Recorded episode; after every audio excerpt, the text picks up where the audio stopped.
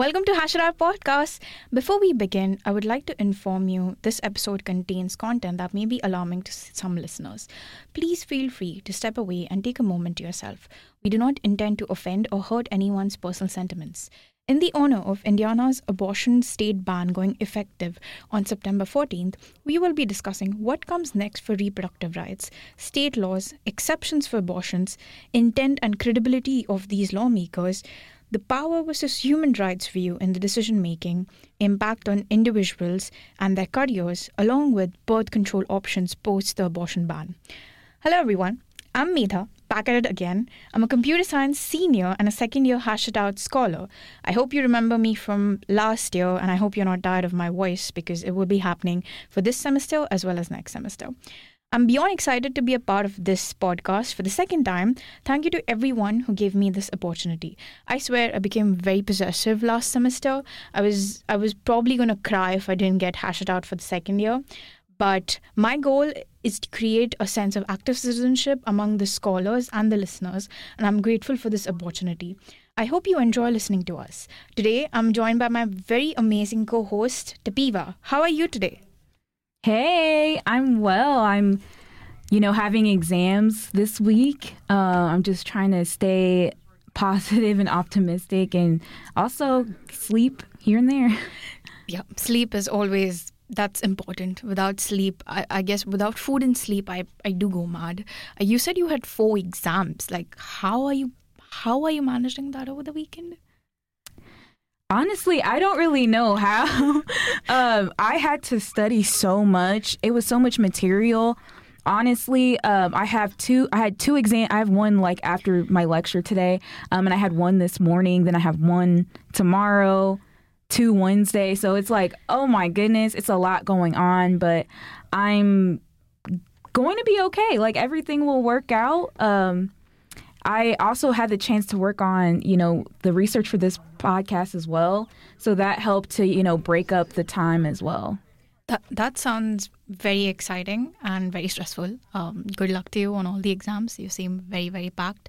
If you need any memes or any amount of chocolate you like, let me Ooh, know. I, I need can, all the chocolate. I can happily happily send it your way.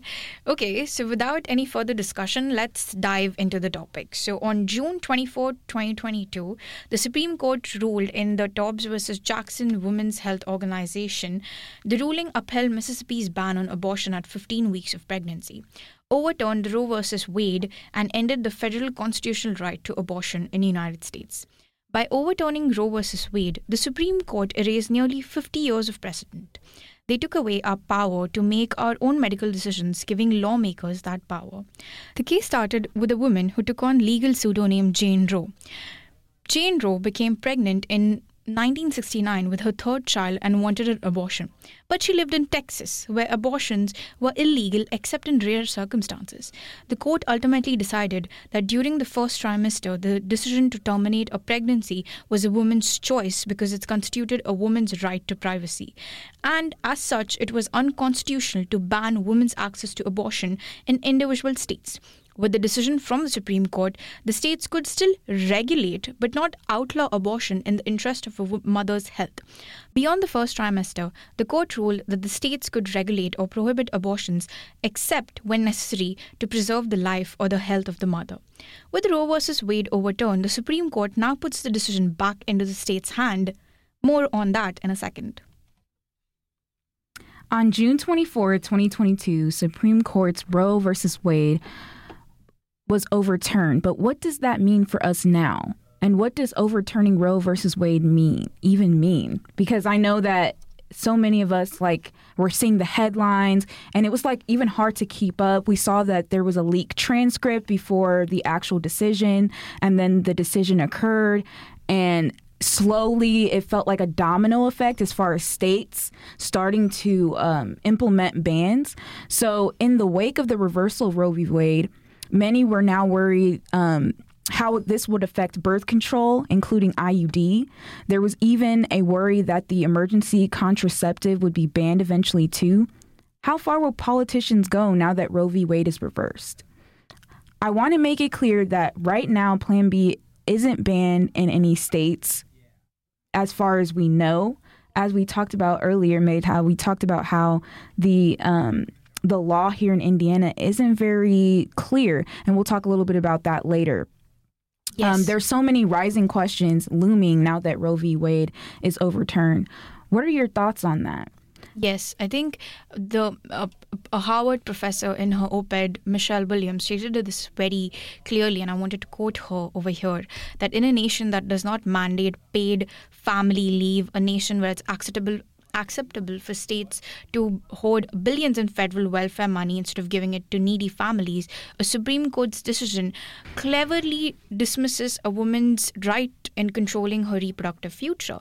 In a nation that does not guarantee universal health care, a country that tolerates black women dying in a childbirth at the same rate as women in Uzbekistan, a US Supreme Court justice declares that it's not much of a burden to carry an unwanted pregnancy to the term because some states have safe haven laws allowing parents to give up their newborns without repercussions.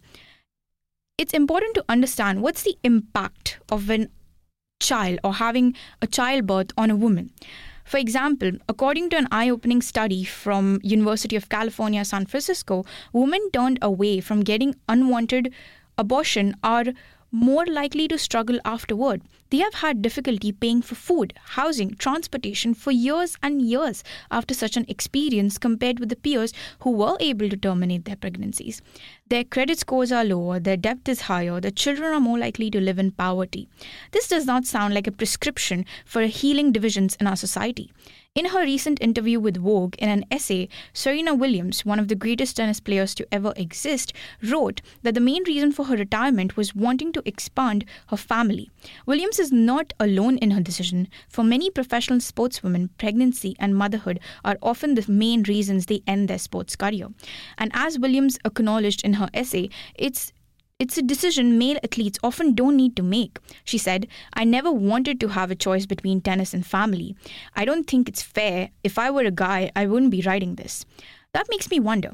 First, dated back to the cultural norms that persist on women, which fundamentally pit that being athlete against being a good mother, or in general, being a careerist or thinking about your career against being a good mother. This way of thinking suggests that a perfect mother is selfless, solely focusing on caring for her child and her family. But being an athlete requires people to focus on themselves and put their needs first to compete at their best.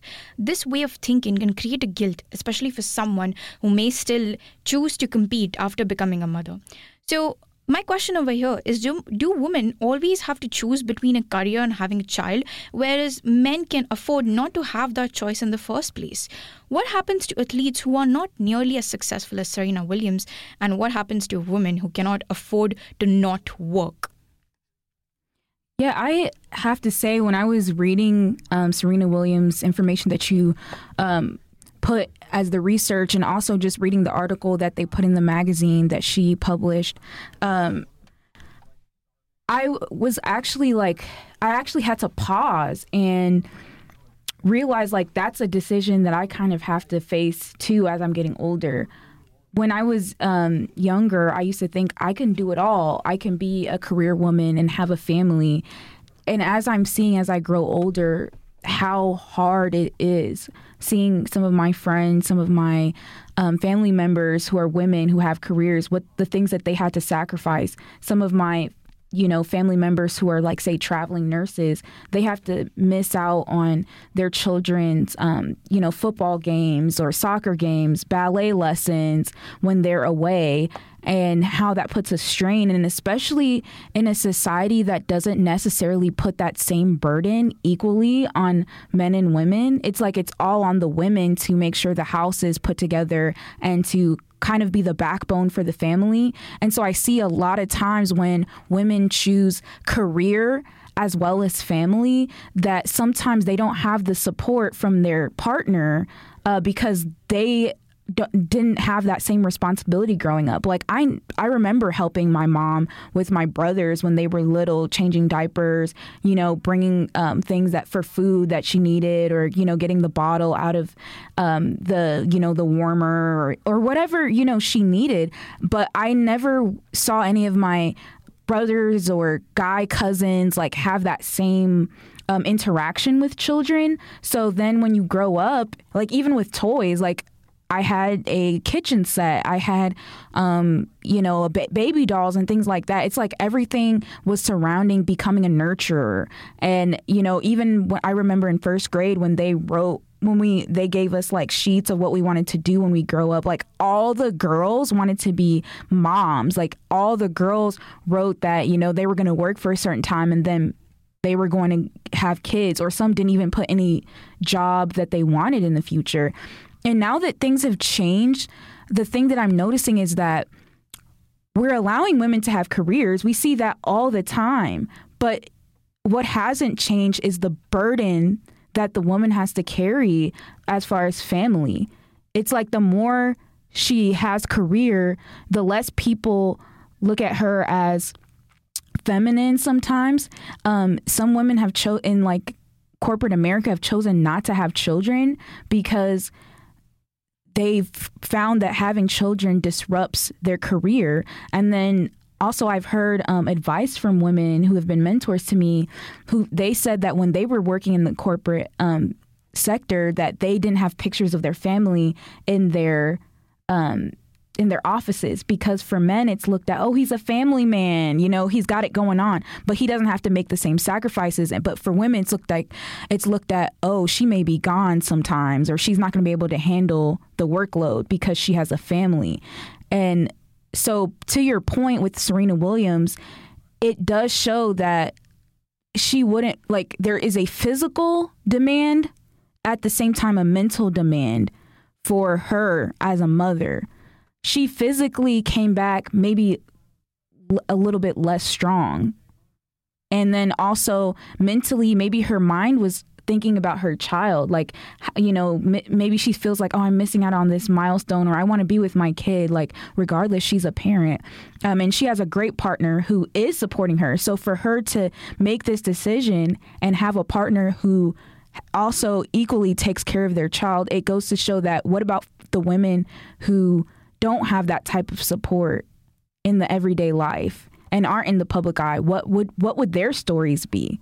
So that's that's the thoughts I had on that. Yeah, I, think you brought in a very interesting point because, you know, growing up, irrespective of what part, like we're just talking about United States or an example of an, an American over here trying to discuss the facts within this country. But growing up, the place that I come from in India, it's always like for my mom, she's a research scientist, you know. But for her, it wasn't just, oh, she has a PhD and she's a research scientist, but mm-hmm. it's also, you know, she's taking care. She's waking up so early to taking care of her kids. Like, it's like now it's not just oh she has to be educated or she has to have this extra qualifications but it's also she has to do this hundred other things as well as do this part of like being a mother. And but uh, like for example even for me when i left india like i i had a brother at the same time who was going out for his master's degree in europe. And he was basically told that hey you know think about where you're going to work. Think about what's going to happen after this. Once mm-hmm. you once you get your master's like what are you going to do with it uh, what how are you going to settle how you're going to live your life how much you're going to earn what you want to do in your career what you want to do with your degree. And whereas with me it was like oh it's nice. It's great you know. You're being so ambitious. You're going out and you're doing you're getting out. You're relying. You're such you're being so independent at such a young age and all that.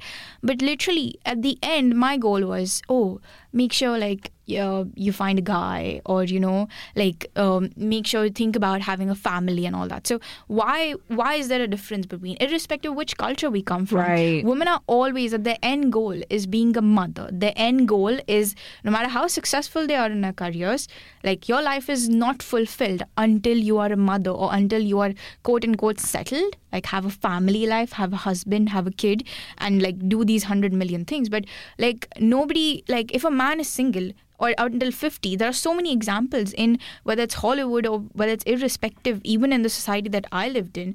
But men are not pressurized to do any of these things. Like men like my brother wasn't told you should think about having a family you know? I was told that. Like the difference in how a woman's future should look like or the way society keeps a woman's future irrespective of what country we are in stays the same you know. Women are always treated as a reproductive organ in the end of the day that hey you have to reproduce. Think about having kids. Think about being this being this ultimate person who gives family to someone or builds a home or has this balanced life. Like it's it's never like hey you know you should also think about yourself. Like we're always taught to put others first and keep ourselves second like it's it's just it's something that bothers me a lot. Like i'm like why? Why do i have to choose? Why are women like men given this choice? You know? Like for example Novak Djokovic, Roger Federer, these guys are playing in their 36, 37, winning Grand Slams, and like they're tennis players and them having kids has not affected their physicality at all.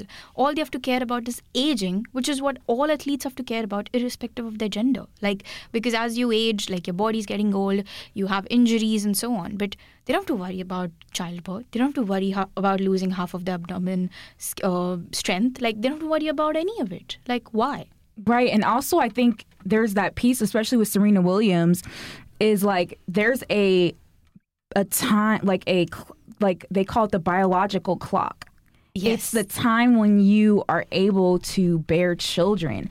So I feel that if Serena Williams could have played until her body literally tired out and still had the option to have children later on when she's done playing tennis, I don't think she would have retired right now. I mean, I know that's like using, you know, I'm just inferring or you know, guessing that that's what she would have done.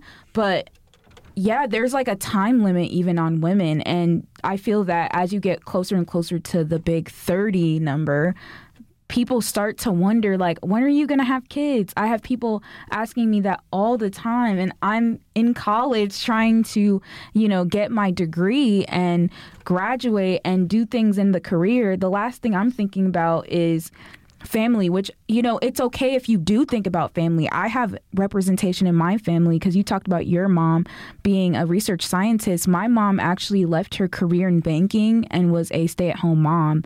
And I do notice the difference in treatment because some people, uh, because of the way that my my mom is, she's a very I I think she's the smartest person I know.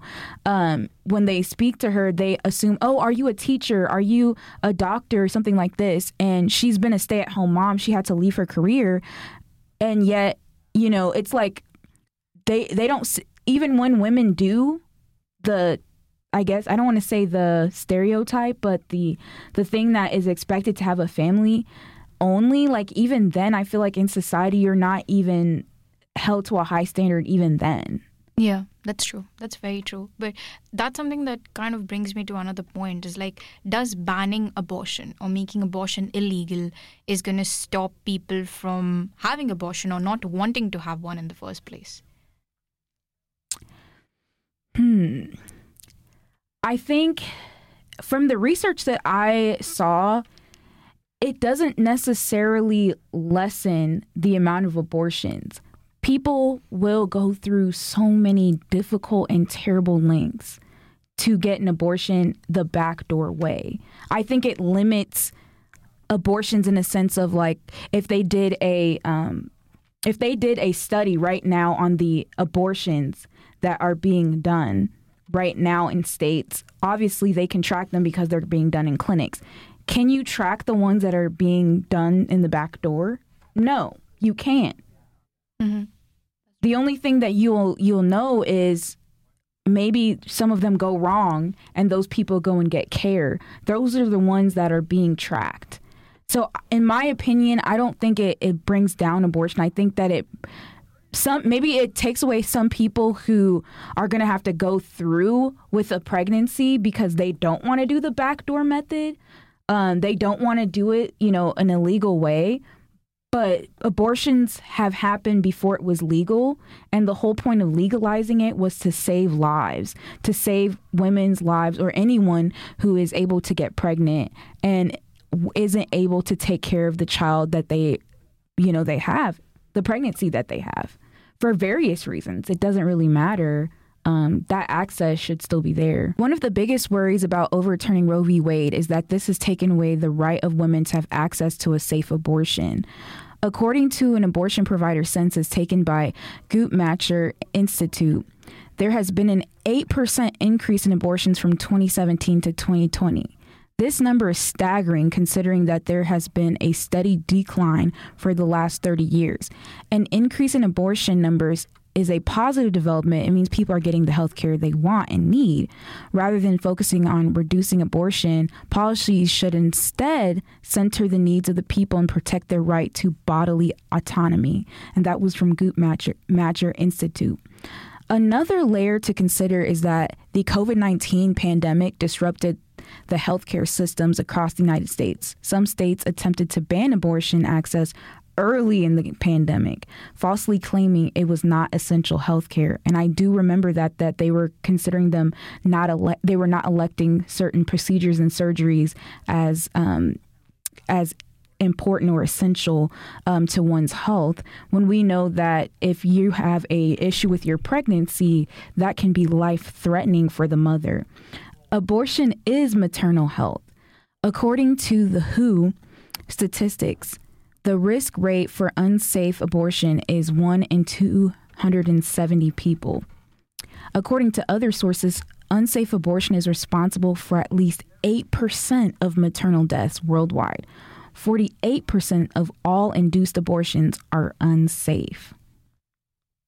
Wow, you know, it's yeah, when people with unintended pregnancies face barriers to atta- attaining safe, timely, affordable, geographical, reachable, and respectful, non discriminatory abortion, they often resort to unsafe abortion. According to the World Health Organization, from the same study, lack of access to safe, affordable, and convenient abortion care and the stigma associated with abortion pose risks to a woman's physical and mental well being throughout the life course. In fact, in the same study conducted by the World Health Organization dated back in November 2021, each year about 4.7 to 13.2% of maternal deaths can be contributed to unsafe abortion. In developed region, it is estimated that 30 women die for every million unsafe abortions. Mm.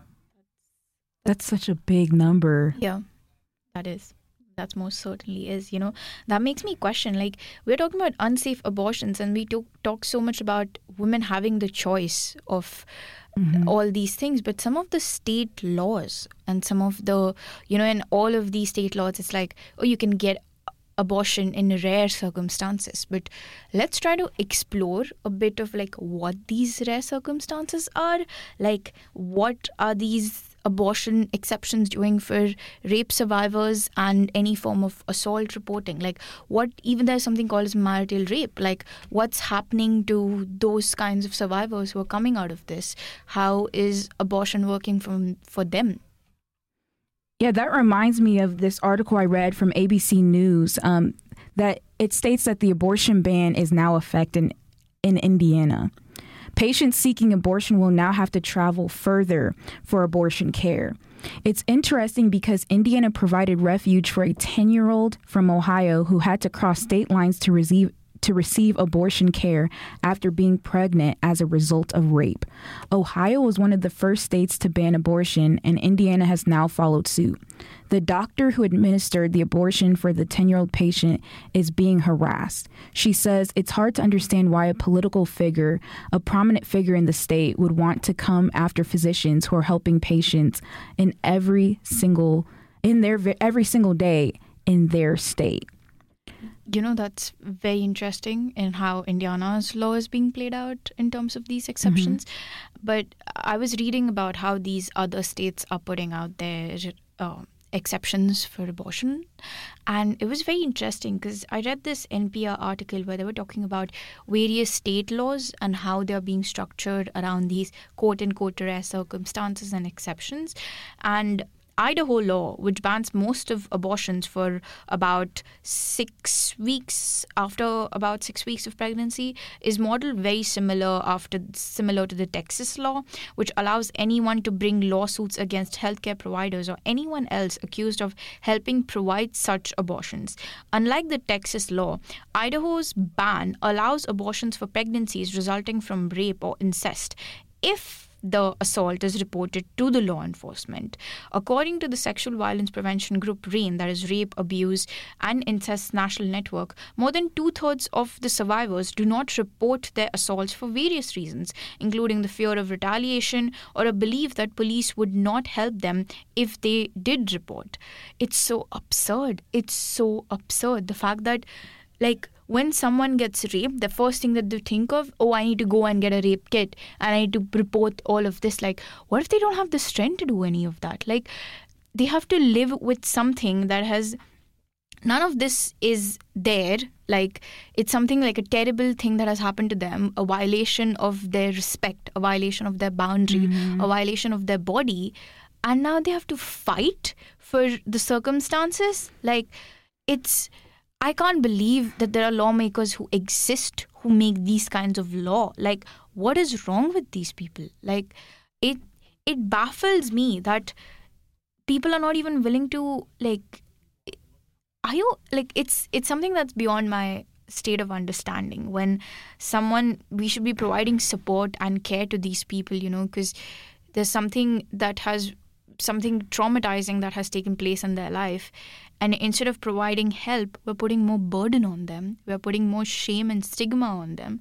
And that's that makes me wonder how how people because how survivors are being treated in all of this. Like and is our justice system or even our reporting system like why do they feel like they won't get, not get help? Like where is the justice system failing? Where is the police system failing to not provide enough support or try to eliminate that fear? Like the feeling that they think or the belief that the police would not help them. Like where does this even come from you know? Like these are kinds of questions that the police system or the reporting system needs to ask themselves like why don't people believe us? Why don't people think that we are reliable for reporting you know? Like it it's just something that's beyond my understanding at this point. And i think what's absurd too is that if for me personally, I can't I can't speak for you, but um, with sometimes without doing this type of deep diving research, how would I have known that this was you know the law. Like this is um, in idaho and i think also in texas it's mod- modeled after texas. So say if i moved to texas and you know god forbid something like this were to happen i wouldn't know the steps that i needed to take. It's not like we're educated on what what happens, you know, if if that happens to you, if you're assaulted or if you're raped, what the steps are. So I don't even know if people would even report based on the report and then based on the fact that if they get pregnant or something that they need to, you know, ha- have this all documented. I don't think people realize that that's the case. So if you say you if you didn't report it, that means later down the line if you find out that you're pregnant, you're not able to go and get any type of abortion care. That's out the window because you didn't report. To me, that is also an injustice because there's a lack of education on what the laws and the laws and their implications to our everyday life in general. And also, like you said, if something like that were to happen, it's very shocking to the body, like to your mind, to your emotional health. You're not in a position to make these type of like decisions that have these long lasting consequences if you don't, especially in the state of Texas, as we've seen. Yeah, that's that's very true. That you uh, that makes me, you know, when these laws are being made, that makes mm-hmm. me also wonder about like the lawmakers in question, because what is what, what like what was the main intent of overturning Roe versus Wade? What is was that people trying to follow some sort of morals they have, or was it more of um, trying to take control of someone that you perceive as weak, mm. or was it just taking control or having a power? Because clearly, when you're stand, sitting in the Supreme Court and you're one of the judges, or you're up high in that influence, you know, like there is a human need that goes around, irrespective whether it's abortion or any other case, where humans always have this tendency to exploit what they perceive as weak. Like, let's say the way we treat nature, you know, the way we treat a, like a lot of things around just for an example like the way we are treating whether it's how we are we have taken whether it's issues of environmental justice or just exploiting things that we think we have more influence over.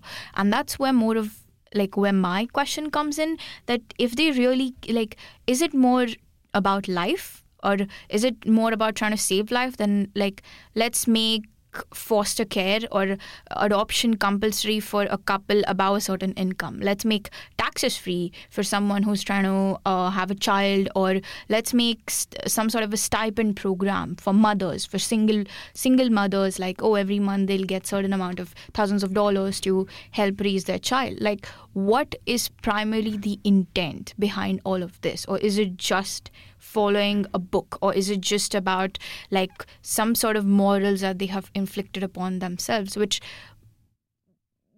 like what is the intent? What is the reason why these lawmakers are doing any of this?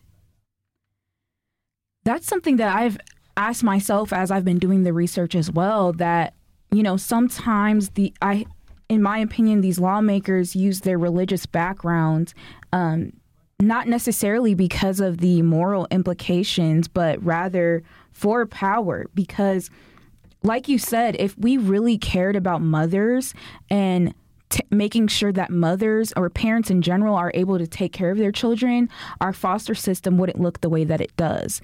There are so many children in the foster care system, and those are lives. Those are living, breathing humans who are walking this earth, not having the correct resources, not having families, not being adopted when, you know, they like orphans or foster children, not being adopted into families after a certain age. There's a age, um, like I think it's 15, 14 or 15 year olds. It's hard to have those children adopted versus newborn babies. Um, they're easier to become adopted. You know, that's just the truth. That's, you know, the the articles are there.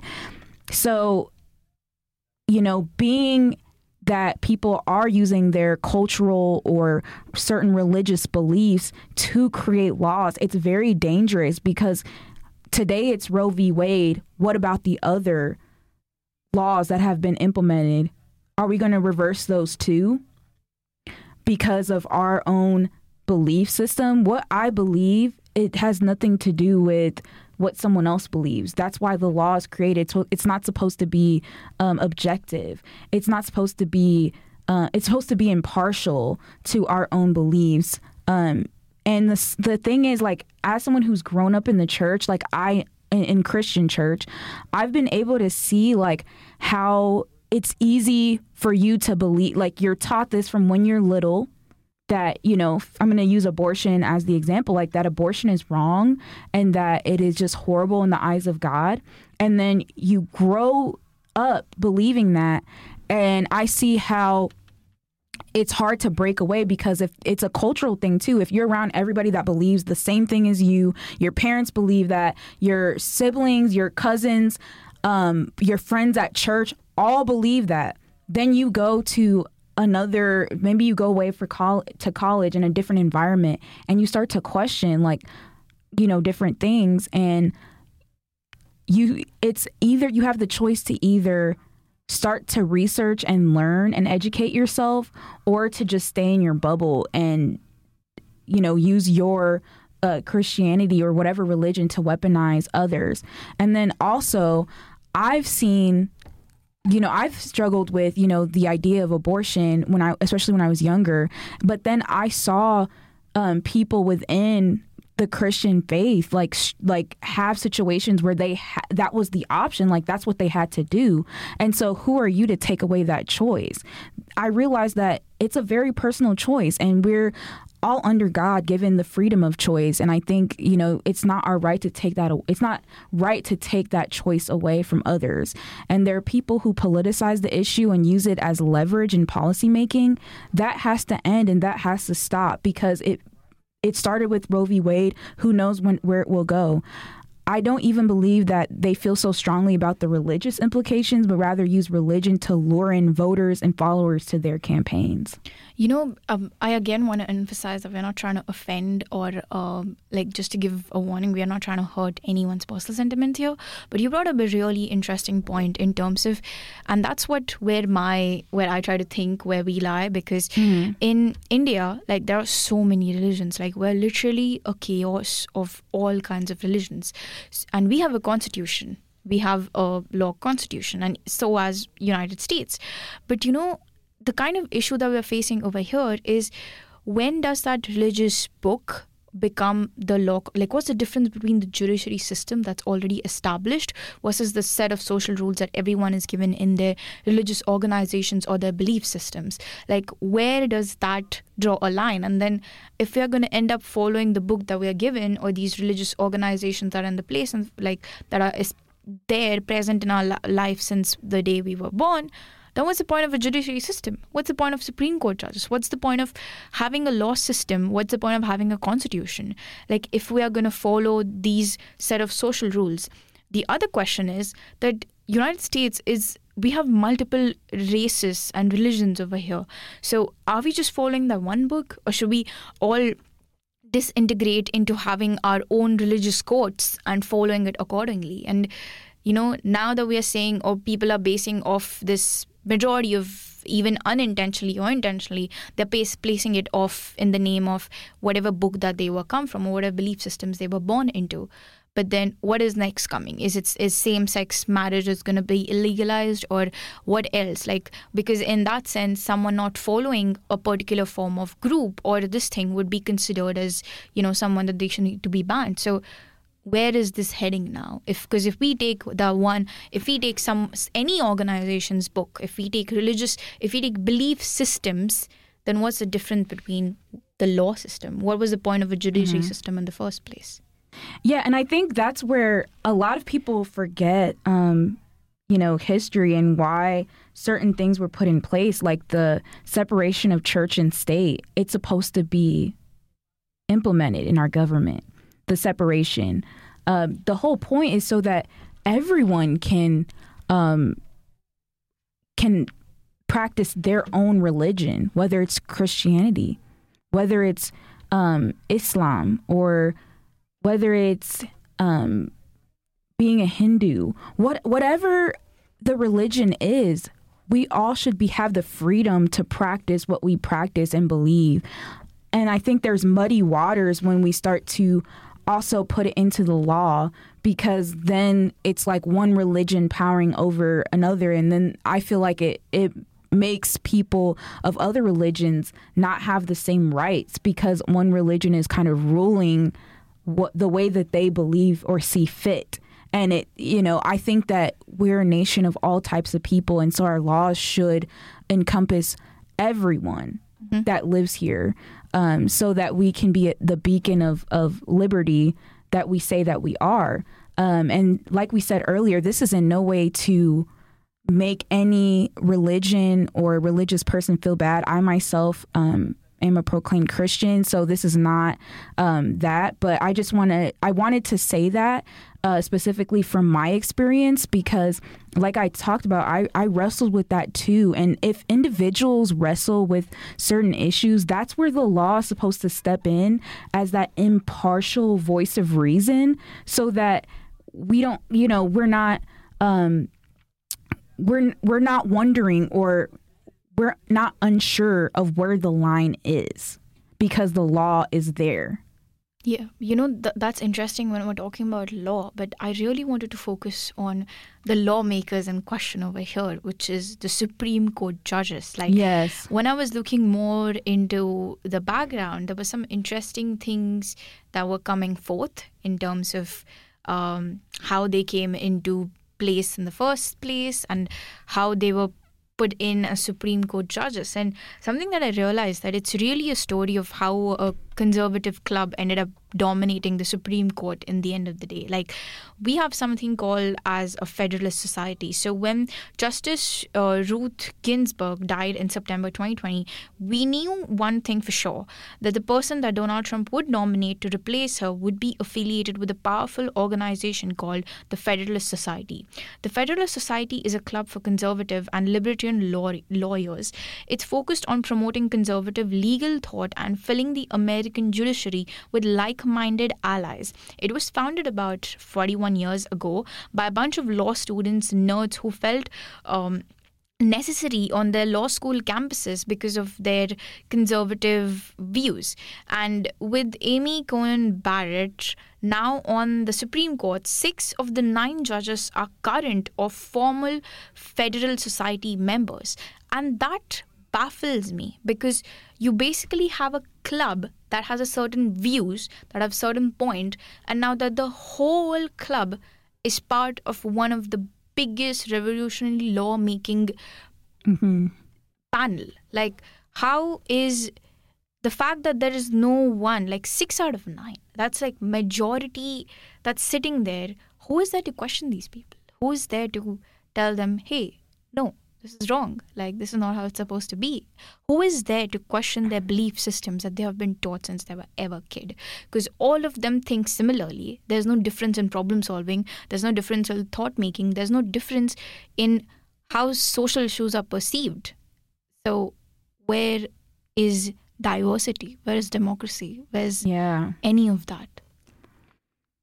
I found that so interesting um, because it's like it adds another layer. I think people were already upset that the current, like the president is the one that appoints judges and they stay on for life, right?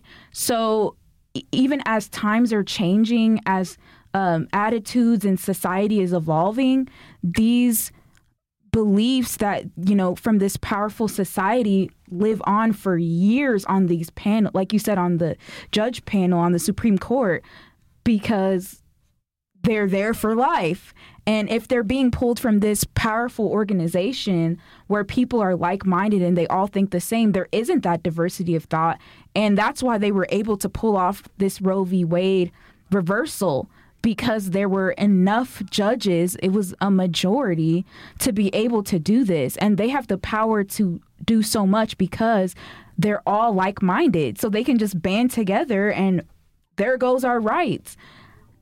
I think we have to look at, you know, th- this type of um, lawmaking and the people that we put in power and we vote. That's why who we vote for even on the local level, all the way up to the president is so important. As we see, who is the president is who gets to replace people on the Supreme Court. And they get to pull from, like in this case, Donald Trump, he got to pull from the um, the Federalist Society Club because there were those that voted him into power.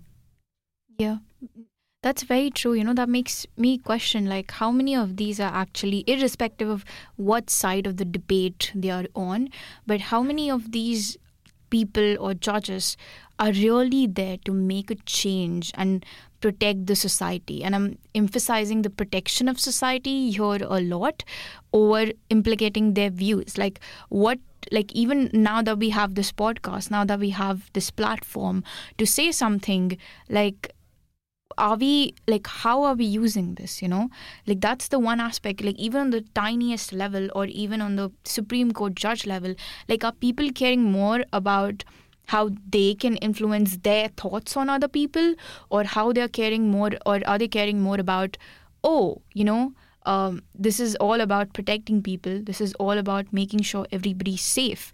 Like irrespective of what side of the debate on like is it more towards power or is it more towards oh this is actually a responsibility to make this country better or to make any society better.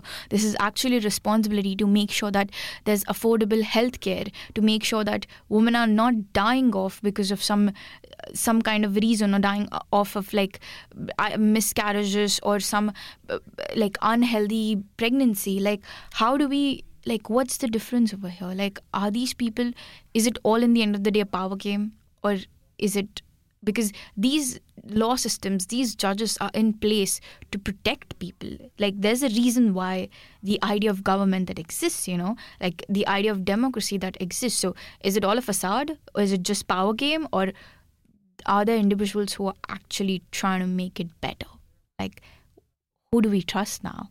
Like that's that's the one question because even in Texas, like they're trying to turn it into a law where someone cannot fly out for abortion. Like they're they're literally caging people for their personal choices. And mind you, none, neither of us are for or against abortion. All, at least I can speak for myself, is it should be my choice because in the end of the day, whether I get an abortion or not get an abortion, it affects me. It affects my career. It affects my financial, mental, physical emotional well-being it it's not affecting anybody else so why does a lawmaker who has nothing to do with me who has no contribution to helping raise my child or not raise my child have any form of influence on what i do with my reproductive organs or reproductive system is something that kind of triggers me a lot mm. I like what you said when it's not really about being for or against. It's about everyone having their own personal decision and their own choice and having access to maternal health care because that's what it is.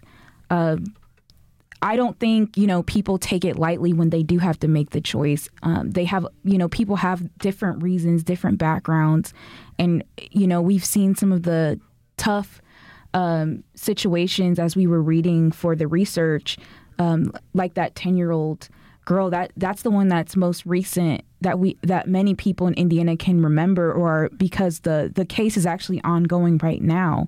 Um, and now Indiana is no longer going to you know have abortions here. There's a ban here as well. So it's important that we know who we're voting for. We are aware of the processes that go on and then we also have to know what this reversal encompasses. You know do your research and understand that you know there's there's more at work than just um you know them overturning the the policy. There's a lot at stake here. You know that's very interesting you talk about the indiana's new law but indiana's new law bans abortion in almost all cases and does not evolve, involve any explicit language discussing the contraceptives or the birth control or the morning after pill. Like, for example, Jennifer Drobac, she's a law professor at IU McKinney. Uh, School of Law, and she said that the language in the law could conceivably outlaw certain forms of birth control, I- including IUDs that can interfere with the implementation process.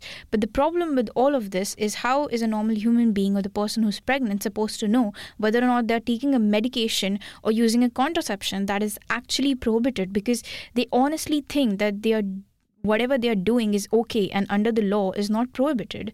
And she said that basically the law adds more vague language, leaves the room for interpretation.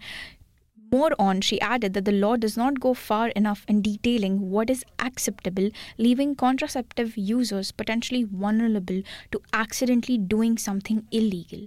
So that's the problem with Indiana law. It's dealing in an area of science that is sophisticated with the law that is not sophisticated. And brings up a question of privacy, you know? Like if your doctor asks when are your last period and you tell your doctor, is your doctor obligated to report that to the government? If you've missed one, who's checking? Who they? Who's monitoring if we don't have the right to privacy anymore? And that the that privacy piece reminds me of an article that I read that many people had concerns that rose up about period tracking apps because like you said if the doctors like are may possibly with this new law if the language is not clear they may be obligated to report what about also where we track our cycle. Um, if you regularly report your cycle on various a- apps, how safe is your data? Would the government be able to request that data? A popular tracking app had come forward and said that they don't sell the data, but many users still felt unsafe and deleted the app. The data can be sensitive because there is a possibility you have missed periods or you record that you've been pregnant. The fear is that the data can be used in the court of law to criminalize someone who chose abortion. According to The Verge, period tracking app There's a period tracking app that released an anonymous mode on Wednesday, which lets people use the app without linking their data to their name, email address, or IP address. The new feature, which the company says it hopes will set a new standards for privacy protections in health apps, is it is a, di- a direct response to privacy concerns stemming from o- the overturn of Roe v. Wade in June. Following the ruling, reproductive justice advocates raised the alarm over the possible use of the sensitive data collected by period tracking apps in prosecuting abortion seekers. So there is a lot that this encompasses our own privacy. Are we obligated to report? And how will this affect people when they go into their, you know, gynecologist appointments? Will they have that fear, that worry um, that whatever they find that day could be implicated in the court of law? Yeah, yeah, that is very true. I think it's over here, it's kind of important to understand what are the resources available for all of us at least on campus like what can IUPUI as campus do? So the health and wellness office has resources for you to know your status and other sex education resources. You can also find it on the IUPUI website um, under the Condom Club is now renamed as a Safe Supplies Club.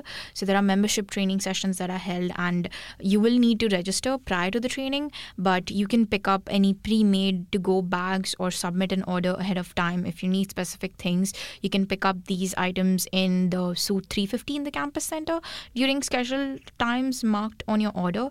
But you can, I'll put out the links in the episode description. But there are resources on campus for birth control that are available for you to use. And also, um, there's the mental health um, resources too that you'll put in the description as well. Well, we've had a great discussion today. Thanks so much for listening to Hash It Out. We hope today's episode has been insightful. If you have anything to share, feel free to hash it out in the comment section and on social media. Stay tuned for upcoming episodes. Bye.